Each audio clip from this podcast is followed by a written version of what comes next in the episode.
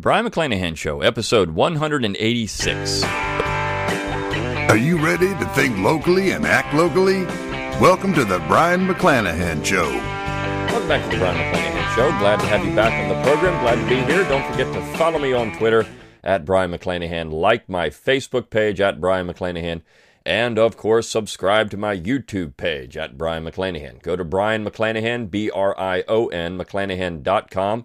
Give me an email address and I'll give you a free ebook, Forgotten Founders, and a free audiobook read by yours truly of the same title. Also, go to McClanahanacademy.com where you can always enroll for free. And you've got five classes there that you can purchase one on the war, one on the Constitution, one on secession, one on the Declaration, and one on Alexander Hamilton. All of that will help support the Brion McClanahan Show. You can also support the Brion McClanahan Show by going to brionmcclanahan.com forward slash support. You can throw a few pennies my way, help keep the lights on, help keep the podcast going. And you can support the Brion McClanahan Show by going to redbubble.com. Just do a search for my name and you'll get all of my Brion McClanahan Show logo gear. You've got apparel, you've got uh, plates, clocks, all kinds of cool stuff that have got my logo on it. So going out there to redbubble.com. And always please support the show by sharing this podcast around on social media and by going to iTunes or wherever you listen to podcasts and leaving a positive review. The more reviews, the better. The more people see it, and the more think locally, act locally people we can get out there. All right, so today is a user generated, or I should say listener generated. I always say user, I don't know why, thinking, but listener generated episode send me those requests. I do uh, read them. I just want to let you know, even if I don't respond back to email, I do read the emails. Uh, I get a lot. And of course, I also have other things that go on in my life. So responding back to emails is not always uh, possible. But um, I do get your emails. So send me those requests. I do look at them. But this one is actually based on two different emails that I received yesterday. Um, and they have to do with seemingly two different topics, but they actually work together. The first, uh, I've received this email, I don't know, this, this link, uh, probably 10 times. Um, but it's a link to a piece that appeared in The Guardian by Rebecca Solnit entitled The American Civil War Didn't End, and Trump is a Confederate President. So that's one. And then I received um, a video from Prager University uh, entitled Hamilton, the Man Who Invented America. So, you look at these two things, and you would think, well, these, these don't go together. You've got one saying that uh, we've got Confederate America, and one saying we've got Hamilton's America. Which one is it? Right? Because seemingly um, they're at odds with each other. If we have Hamilton's America, then Confederate America doesn't exist. If we have Confederate America, then Hamilton's America doesn't exist. So which one do we actually have? And one's published by a supposedly, quote, conservative organization, and one is written by a hysterical leftist. Um, so which one is it? Well, they both work together well. And I'm going to explain this and how this all works. So let's start with this piece by Rebecca Solnit. First of all, um, if, if you can't look this woman up, uh, and who she is. This is uh, she. She's written some, intra, I should say, intra, some some uh, interesting books. Um, she's very much into this uh, idea of mansplaining, and uh, she she is a a far left ideologue, feminist. Um, but and if you read this piece, it's full of illogical jumps. In fact, I think probably a sixth grader could have written this thing. Number one, she doesn't understand how to punctuate properly, uh, which is just hilarious. Um, but also the jumps from position to position don't they don't go together. They don't work. So the whole piece is illogical. First and foremost, uh, it is a hysterical screed, if nothing else, and she projects her own misery into the piece. She says that the reason, one of the things I found just, I, I laughed out loud, that the people that support, the, support this Confederate president are just miserable people. And yet, if you read this piece, it is just a 2,000 plus word uh, mind dump of misery. This woman is miserable. Her whole life is miserable. And It seems to be. She's miserable at everything, and she cannot stand the people that she writes about. And yet, she says that the problem is that she believes in inclusion, yet not these people. We can't include these people. We can't have anyone that thinks an unacceptable thought in, in America. Um, she's writing this for the UK Guardian. This is the US edition, but the Guardian, of course, is a UK paper.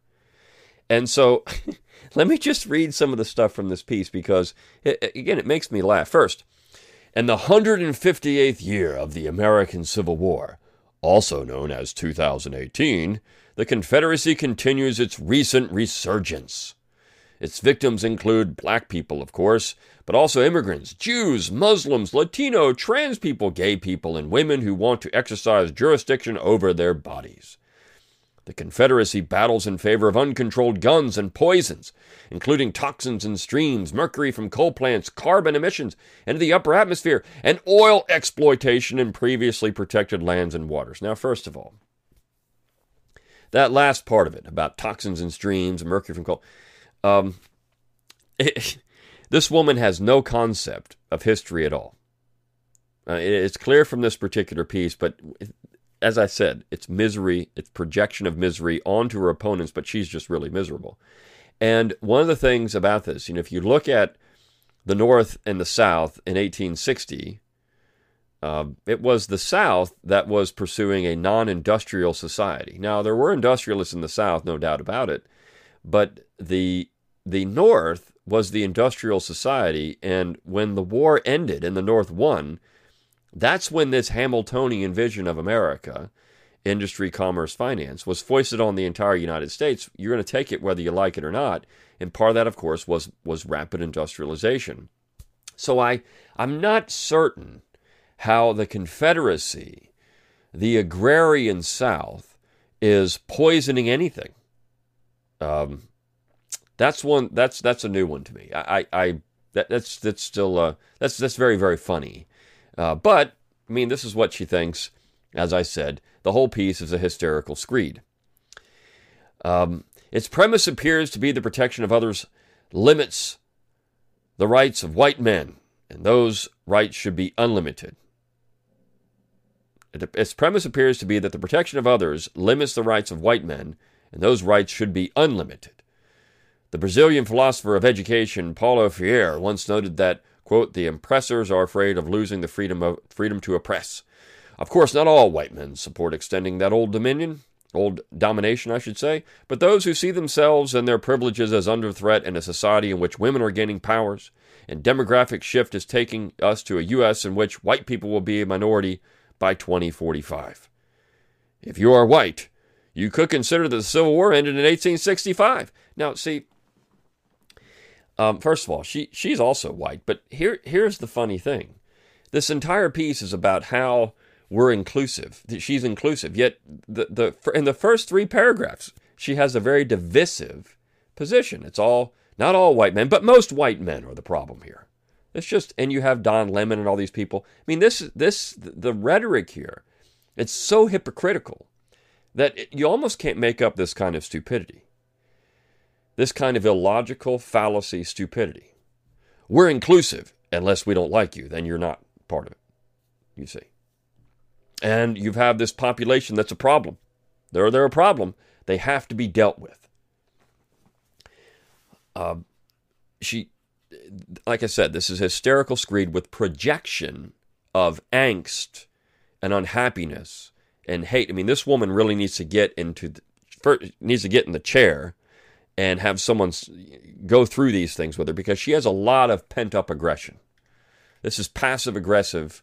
Well, not really even passive aggressive because it's being very openly aggressive, but um, she she has issues.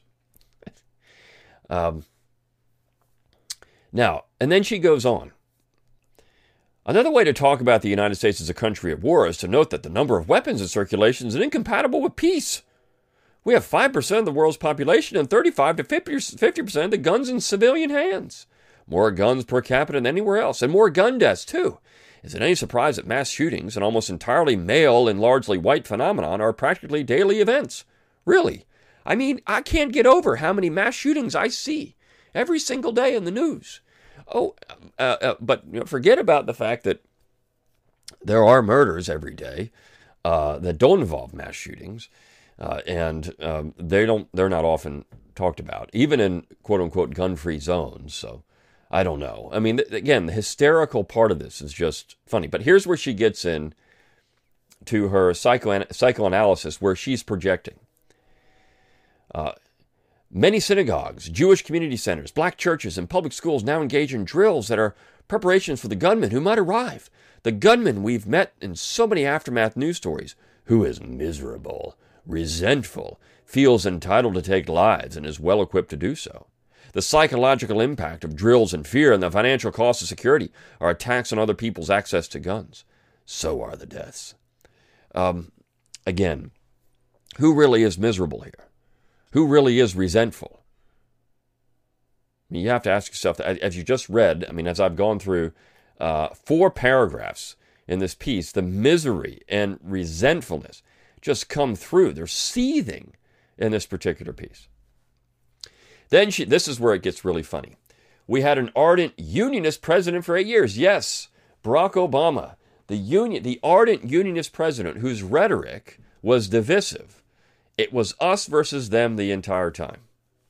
It was me. I mean, if you've gotten to listen to Obama's speech, it's all about him. It's us versus them the entire time. There was no uh, unionist rhetoric in Barack Obama's talks. I mean, uh, we got these people over there clinging to their Bibles and guns. Is that not divisive? It's us versus them. It's this new majority minority coalition, whatever it is, against everybody else. That's divisive. That's essentially what this entire piece is, whether you agree with that or not. I mean, look, the problem here is that we do have a nationalist rhetoric.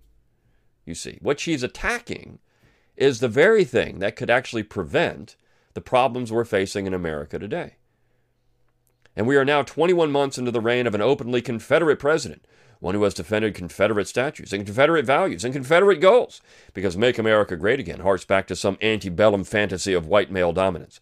Um, an antebellum fantasy of white male dominance.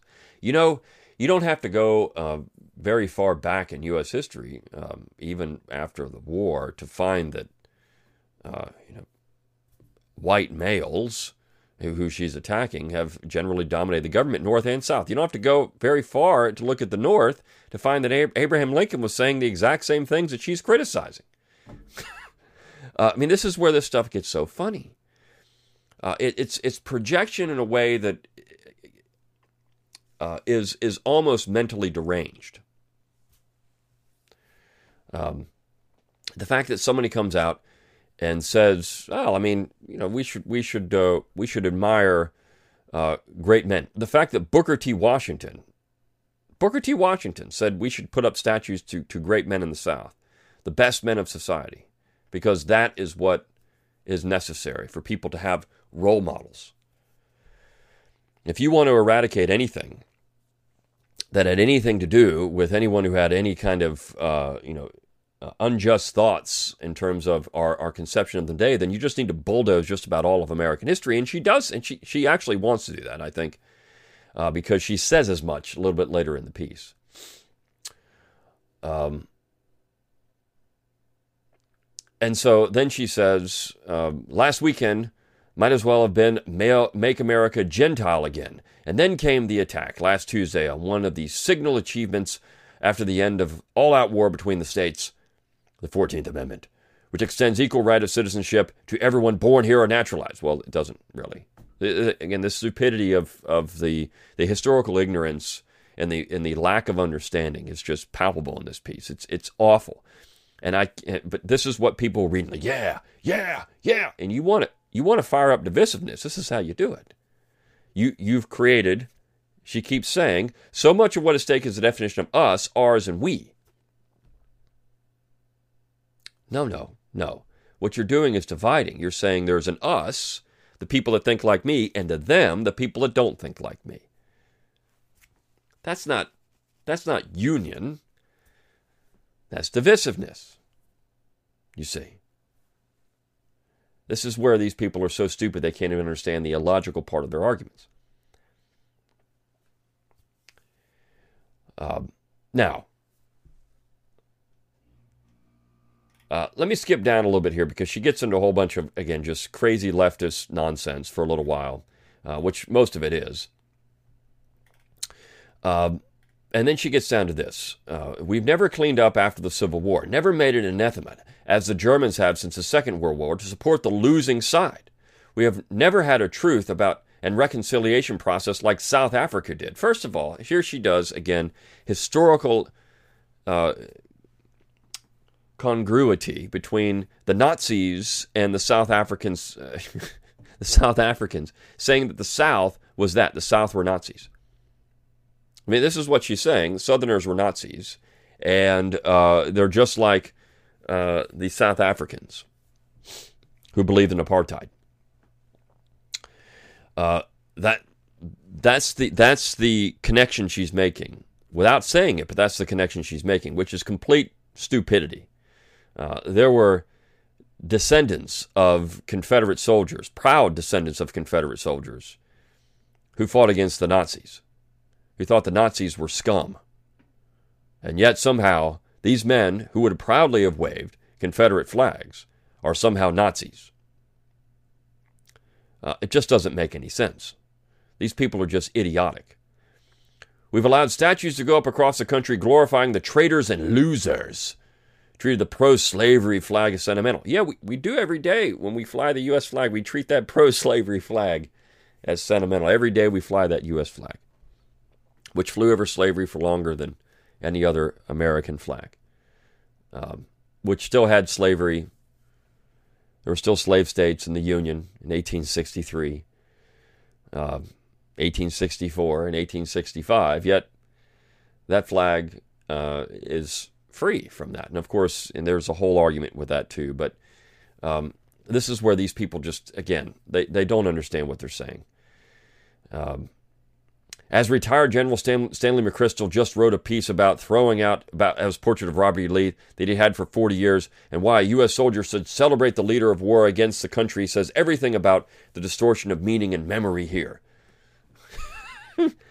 um, now, the, the piece goes on. It's just a hysterical screed, all this kind of stuff. I mean, look, I could react to these things every single day. And I said that I'm going to attach these things with with uh, this Hamilton video from PragerU. One of the things you're getting here, and again, I just mentioned it, there is an us and them in this particular um, piece. And she says actually that the problem is that Trump is saying there's an us and them, but really what she's saying is there's an us and them. This is projection of her own feelings onto something else. Trump is actually a nationalist. His us is, in his mind, as I just did an episode, uh, of, of a nation right? It's of a nation. That that's that's Trump, and it doesn't matter who you are in America. He believes that there is an us, Americans, and to them, people who aren't Americans. You see, that's what that's what his economic policies have been about. Uh, in particular, there's an us and them. But she says it's actually he's saying that there is uh, that that's divisive. That's somehow divisive by saying there are people not not living in the United States that aren't aren't us. Whereas what she's saying is there's people in the United States that aren't us. Essentially white males. There's an us and a them. She is the one that's divisive. She is the one that's pushing that position.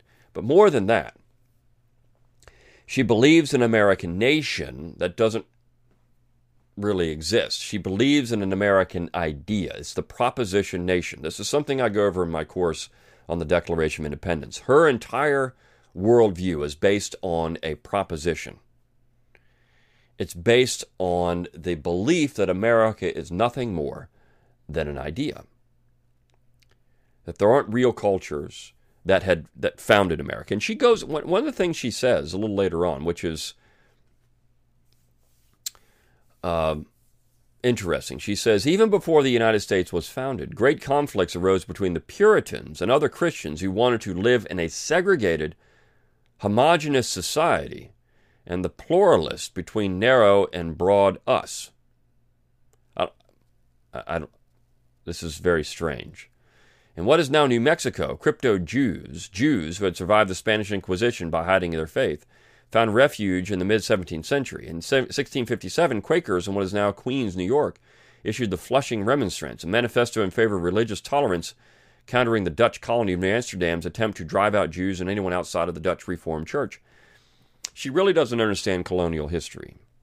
Yes, there were people in America, the colonies themselves, that believed in homogenous societies.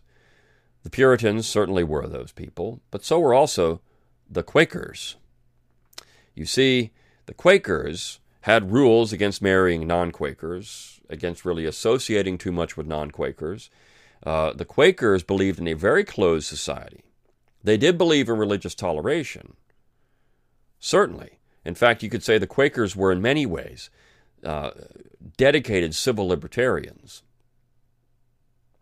Um, but she really doesn't understand American society. If you look at the South, what she's saying is the Confederacy. The Confederacy, or Southerners in general, this is why Charleston, South Carolina was called the Holy City, because of all the different denominations you had in Charleston, South Carolina.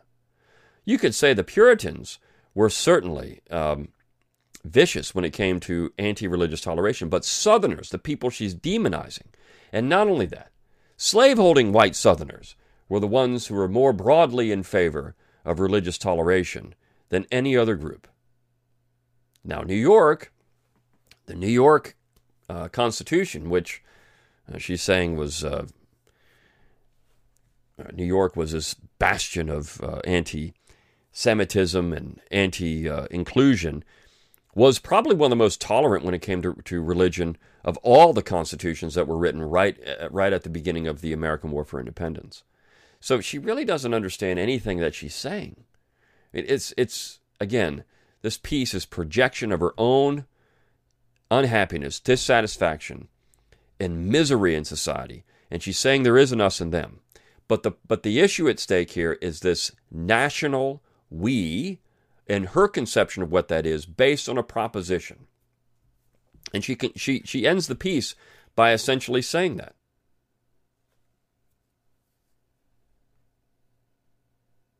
I do know that so much of what makes this country miserable is imagined poverty. No, no, it's, it's people like you that make this country miserable. I mean, because you project that misery. The sense that there is not enough for all of us, that we need to become grabbers and hoarders and slammers of doors and ad hoc border patrols. Wars are fought over resources, and this is a fight over redistribution of resources and who decides about that distribution. We are a vast land, a country of unequaled affluence, albeit with obscene problems of distribution, a country that has always been diverse, and one that has periodically affirmed ideas of equality and universal rights that we could actually someday live up to fully. That seems to be the only real alternative to endless civil war for all of us. So, no, no. The only alternative to endless civil war is to understand that we don't live in a proposition nation, number one. And number two, number two, we had federalism to handle these issues of divisiveness because you can have your little socialist utopia wherever you live, and we don't have to tolerate in our area of the world people like you. You see. That's the whole point. Uh, and she says, uh, and she says, you know, as Michelle Alexander reminded us recently, I don't even know who Michelle Alexander is, some leftist nitwit, I'm sure.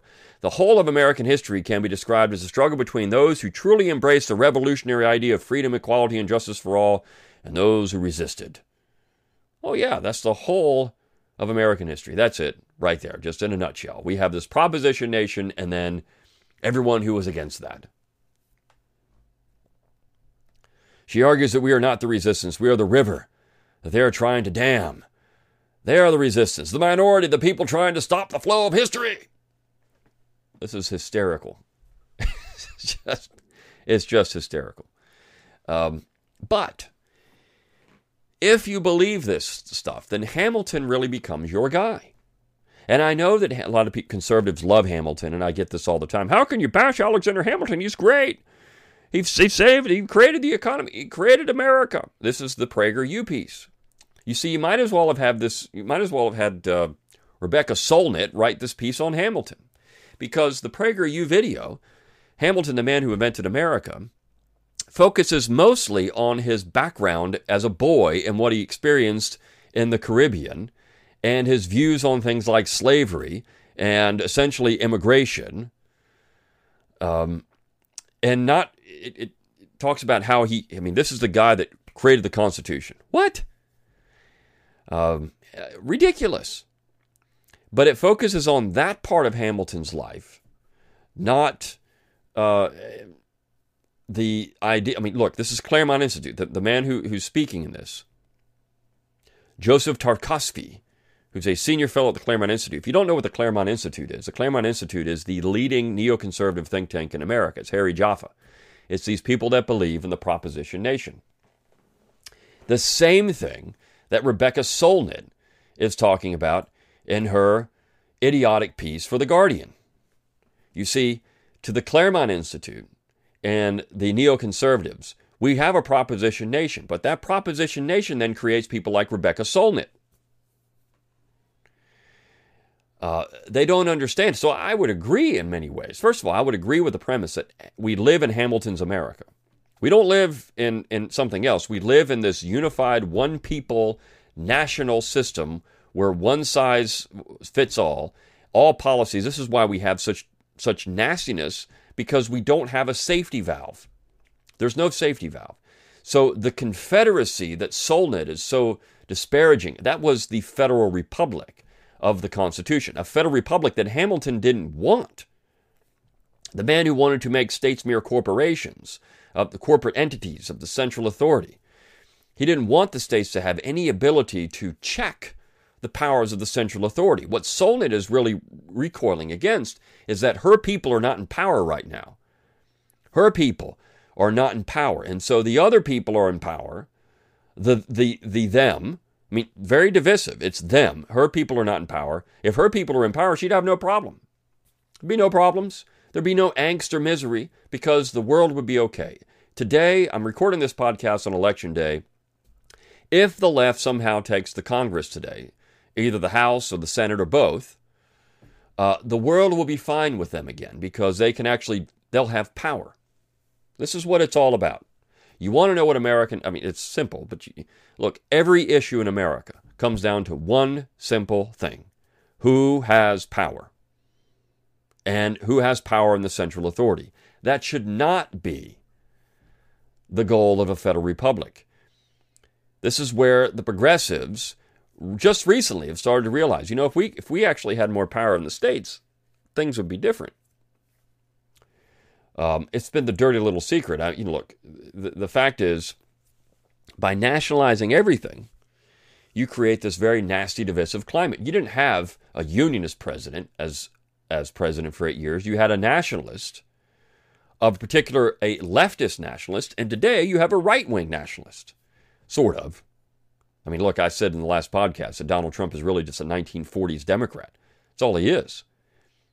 I mean, there's, there's no difference between Trump and, say, Franklin Roosevelt. Trump doesn't want to get rid of all the social safety net and all the the the uh, the welfare system, all that. He doesn't want to get rid of any of that. He believes in tariffs and um, he's just a 1940s Democrat, uh, and so he's he's a quote unquote right wing nationalist, sort of, where you have left wing nationalists who are out of power. Once the left wing nationalists come back in power, the world will be right with the left wingers. But the issue is always going to be uh, do we have a proposition nation? No. And not just that, do we have a nation at all? No. This one people fallacy is creating all the angst in America. This one people fallacy is creating the problems for Rebecca Solnit, and she's projecting these, this misery that she has on everyone else. You want to get rid of misery? Decentralize. It's the only way to do it. Think locally, act locally. Stop worrying about what happens in everybody else's backyard. You want to get rid of misery, do that. You want to get rid of misery, love thy neighbor. Treat people with kindness and respect in your own backyard. And generally, in America, people do that. Generally. Of course, there's always exceptions. Uh, but That's how you do these things. Um, so, you know, I, when you look at these two pieces, they look they got a left crazy left wing left winger and a neoconservative at the Claremont. Hamilton, we live in Hamilton's America. We do, and that's the main problem with America. That we live in Hamilton's America, and that what Solnit is actually recoiling against is not the Confederacy. It's not the Confederacy. It's not this idea of decentralization. It's the idea of centralization, and everything becomes a national issue. That is what she is against. That is her main problem. So when we all finally figure this out, which I don't know if that's ever going to happen. You want to solve the, you want to stop the third civil war or the second civil war, whatever, whatever, what civil war you want to say we've had.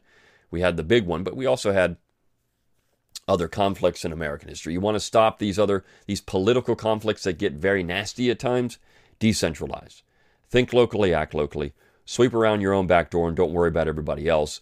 Have Rebecca Solnit live wherever she wants to live in New York or California or whatever socialist utopia she would like to live in, and then stop worrying about everybody else. And therefore, you could solve some of the political conflicts. Stop being so power hungry. That's the only way to solve these issues in America. Doesn't matter if you're on the left or the right, the nationalists are the problem. They are the problem. Uh, and, you know, Trump's nationalism is not what the left says it is, it's just old American nationalism. Uh, but the issue is that the other nationalists, the leftist nationalists, don't like his kind of nationalism. And so this is where you get the issue. All right. Well, I hope that answered, you know, the, the people that sent me these links and these videos. I hope this covered some things. And yeah, I mean, there were there definitely a good laugh. Uh, I had I had a lot of fun reading these things. But um, you could respond to this stuff on almost a daily basis. Uh, so uh, there's nothing new here. There's nothing new to see. The issue is again, think locally, act locally against nationalism and one size fits all government. When we finally get that, and if you're listening to this podcast I think you you you're on that you're on that path to getting it.